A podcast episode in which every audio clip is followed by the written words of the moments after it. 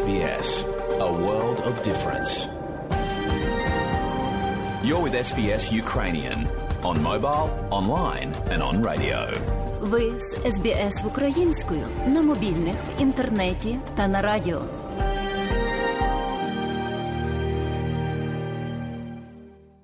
А далі, шановні друзі, у нашій україномовній радіопрограмі Вістки із рідних земель, з якими вас ознайомить сьогодні журналістка Людмила Павленко. Росія могла би розпочати виведення своїх військ із території України на Різдво і так показати свою здатність відмовитися від агресії. Про це у зверненні до лідерів Великої Сімки заявив президент України Володимир Зеленський. Пропонуємо Росії здійснити конкретний змістовний крок до дипломатичного врегулювання, про яке в Москві так часто говорять. Попереду свята, які відзначають мільярди людей. Різдво за григоріанським календарем, новий рік, різдво за юліанським календарем. Це час, коли нормальні люди думають про мир, а не про агресію. Якщо Росія здійснить виведення військ з України, то тим самим буде забезпечене і надійне припинення бойових дій. Окупант повинен піти. Це неодмінно станеться. Я не бачу причин, чому б Росії не зробити це зараз на Різдво. Додам, що наприкінці матеріалу також прозвучить традиційне щоденне звернення президента Володимира Зеленського до українців. Лідери групи семи за підсумками зустрічі своєю чергою заявили, що притягнуть до відповідальності російського диктатора Путіна за вторгнення в Україну. Вони також наголосили, що Росія буде зобов'язана компенсувати завдані збитки Україні. Про це йдеться у спільній заяві глав J7. Лідери знову вказали, що підтримуватимуть Україну так довго, скільки це буде необхідно. Україна отримуватиме допомогу, доки російські війська не покинуть Україну. Нідерланди хочуть організувати спеціальний трибунал для суду над винними у війні Росії проти України. Якщо буде потреба в такому трибуналі з питань агресії, його можна створити в Гаазі, заявив міністр закордонних справ Нідерландів Вопке Гукстра. Нідерланди разом з Європейським союзом вимагатимуть від міжнародної спільноти підтримки, зокрема фінансової, для цього трибуналу. Гукстра вважає, що новий суд не повинен заважати роботі міжнародного кримінального суду, який від березня веде розслідування воєнних злочинів в Україні. Україна дала чіткий сигнал Ірану, що наслідки від співпраці з країною-агресором Росією будуть вищими і більшими ніж будь-яка вигода. Про це повідомив міністр закордонних справ України Дмитро Кулеба. Вживаються кроки дипломатичні, вживаються кроки по лінії розвідувальних органів, щоб максимально загальмувати, а в перспективі зупинити співробітництво Росії та Ірану у військовій сфері. Ми довели до Ірану дуже чіткий і простий сигнал, якими б вигодами вас не залучала Росія це співробітництво, негативні наслідки від дій України та її партнерів у відповідь на це співробітництво будуть набагато вищими ніж будь-яка вигода. Ми це почули. Подивимося на їхні дії в найближчий місяць. Українська влада готується до різних сценаріїв проходження зимового періоду під час агресії Росії. Так, одним з них може бути довгострокова відсутність електричної енергії та опалення в деяких регіонах України. Про це на українсько-французькій конференції у Парижі сказав прем'єр-міністр Денис Шмигаль. Він зазначив, що у Кремлі розуміють, що не здатні захопити Україну. З огляду на це, починаючи з осені, російські війська активізували свої терористичні удари проти української енергетичної системи. Російські політики та пропагандисти відверто говорять, що їхня мета залишити українців без тепла, світла та води цієї зими. Вони вірять, що зламають нас і змусять підкоритись та капітулювати. Росія ніколи не була і не стане для нас братньою. За два місяці планомірних атак ракетами та дронами Росії вдалося пошкодити майже 50% української енергосистеми. Немає практично жодного енергетичного об'єкту, який би не піддався атаці. Намір Росії занурити Україну в пітьму це виклик для цивілізованого світу. Денис Шмигаль також повідомив, що міжнародне агентство з атомної енергії найближчим часом збирається знову направити постійні місії на всі атомні станції в Україні. Про це він сказав за підсумками зустрічі з директором МАГАТЕ Рафаелем Гросі під час візиту до Парижа. Незалежні експерти організації будуть працювати на Запорізькій, Рівненській, Хмельницькій, Південноукраїнській, а також на Чорнобильській атомній електростанціях. Місії мають убезпечити станції та фіксувати всі можливі спроби зовнішніх впливів, зокрема обстріли з боку Російської Федерації, зазначив директор МАГАТЕ Рафаель Гроссі. Підключено ще один енергоблок атомної електростанції, який було виведено з ладу внаслідок ракетного обстрілу Росії 23 листопада. Наразі всі дев'ять блоків атомних станцій, що знаходяться на підконтрольній Україні території, працюють для забезпечення потреб населення та економіки. Повідомив міністр енергетики Герман Галущенко. У міністерстві енергетики нагадують, що наразі росіянами блокується включення енергетичних блоків тимчасово окупованої Запорізької атомної електростанції, яка продовжує споживати понад 100 МВт електричної енергії на власні потреби від енергосистеми України. Росія може завдати нового масованого ракетного удару будь-коли. Імовірно, окупанти знову битимуть по об'єктах енергетики, адже їхня мета зламати український народ. Про це сказав речник командування повітряних сил збройних сил України Юрій Ігнат. Він наголосив, що ситуація залишається такою, як і була. Стратегічна авіація Росії наразі роззосереджена по різних аеродромах. Очікуємо ми таких ударів завжди і очікуємо їх, зокрема по об'єктах критичної інфраструктури. Вже зима прийшла в Україну, наступили морози, і очевидно, окупант буде і надалі атакувати саме об'єкти енергетики, тому що таким чином хоче змусити зламати не українське військо, а український народ. Ну але це зрозуміло досягти йому не вдасться. Тому треба бути завжди готовими і готовими до будь-яких загроз. Влада Одеської області обмежить інформацію про ремонтні роботи з відновлення електропостачання, аби російські війська не скористалися нею для завдання нових ударів. Про це заявив голова Одеської обласної військової адміністрації Максим Марченко. Ворог використовує будь-яку інформацію про хід ремонтних робіт для нанесення повторних ударів, а також планування нових. Тому через чутливість такої інформації оприлюднювати її ми будемо дуже обмежено. Прошу віднестись із розумінням та довіряти нам. Адже коли ситуація з електропостачанням покращиться, кожен із нас і так це відчує. У Бахмуті на Донеччині електроенергія та газопостачання повністю відсутні.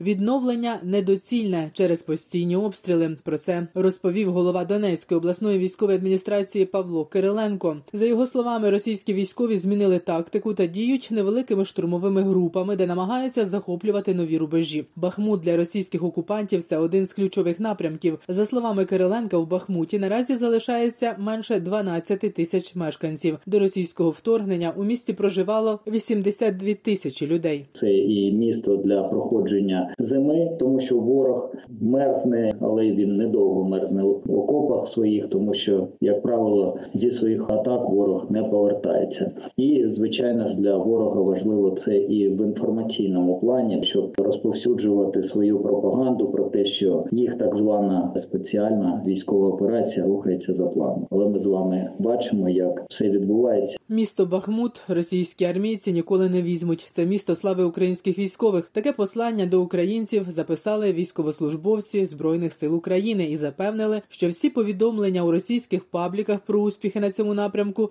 не відповідають дійсності. Бахмут це Україна. Бахмут стоїть, Бахмут тримається. Орки його не візьмуть. Як би вони там не хотіли, в пабліках не писали, зайшли, забігли, нікуди ви не зайшли, нікуди ви не зайдете, і Бахмут ви ніколи не візьмете. Бахмут це місце слави українських військових збройних сил, а не ваше.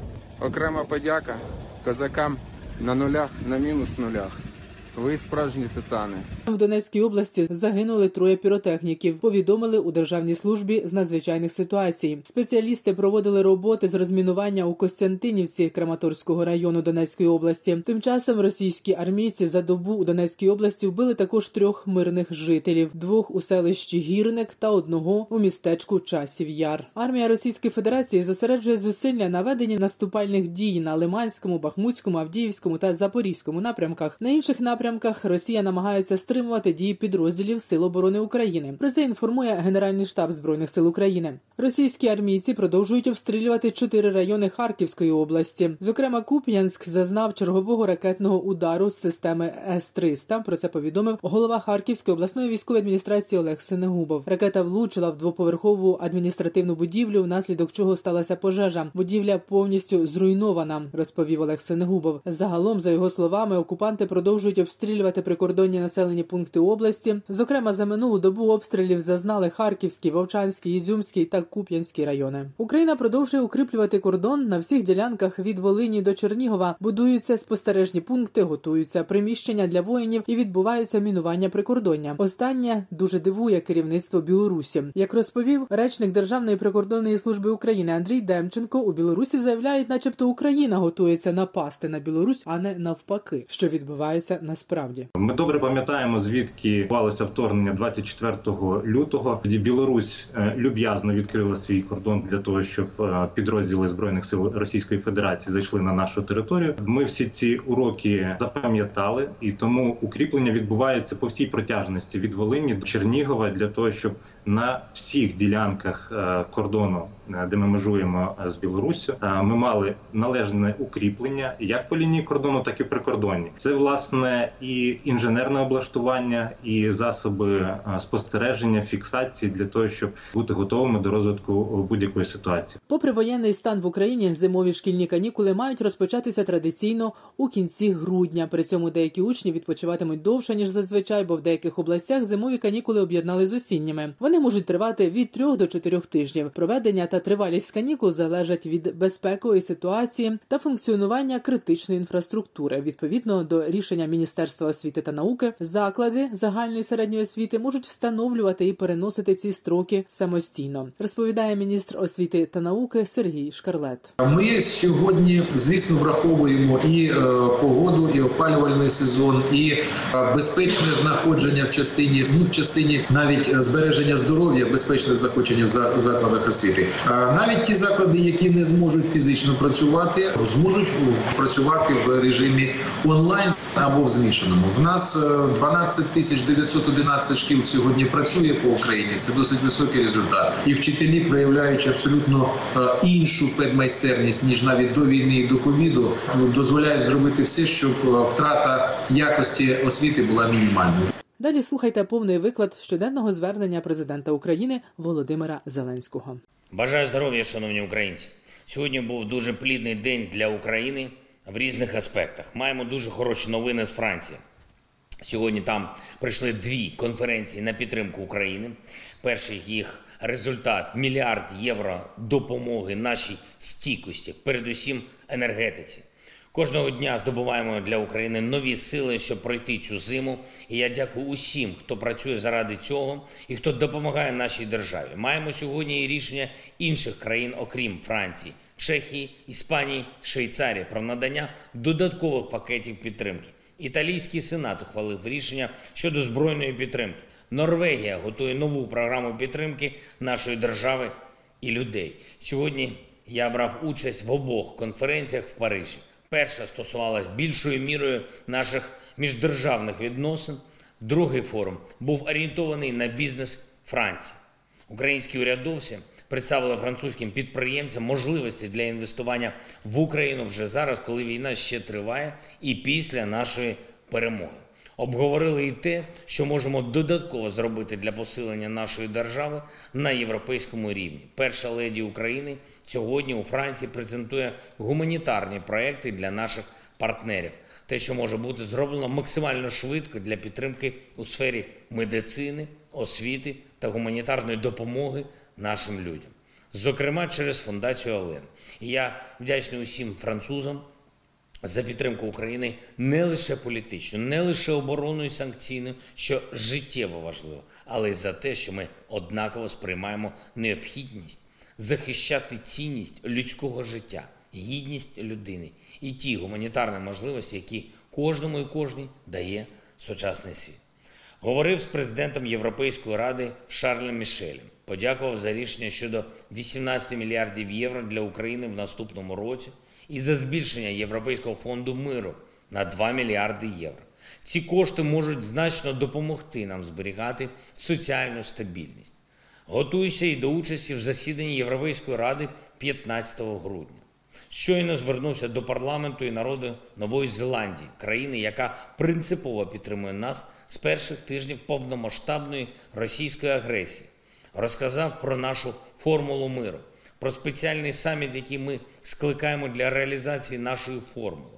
і закликав Нову Зеландію взяти на себе лідерство в підтримці на міжнародному рівні одного з пунктів формули миру, того, який стосується екологічної безпеки і розмінування. Нова Зеландія одна з тих країн, яка розуміє, що руйнація навколишнього природного середовища дорівнює руйнації життя, яка може допомогти дипломатичній мобілізації свого регіону заради того, щоб реалізувати українську формулу миру. Ще одне.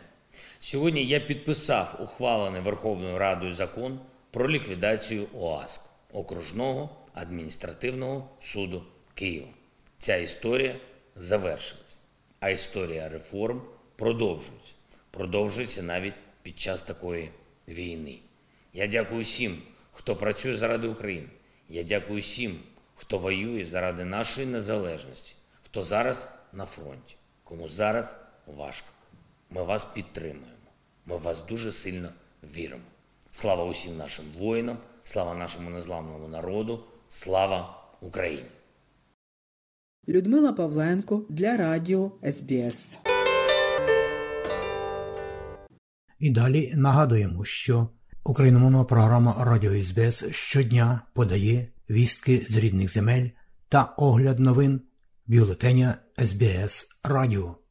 Заходьте на нашу веб-сторінку www.sbs.com.au і також на нашу сторінку у Фейсбуці. Ви можете слухати наші радіопрограми також і через мобільні додатки App і Google Play. Слухайте Радіо СБС сьогодні і завжди.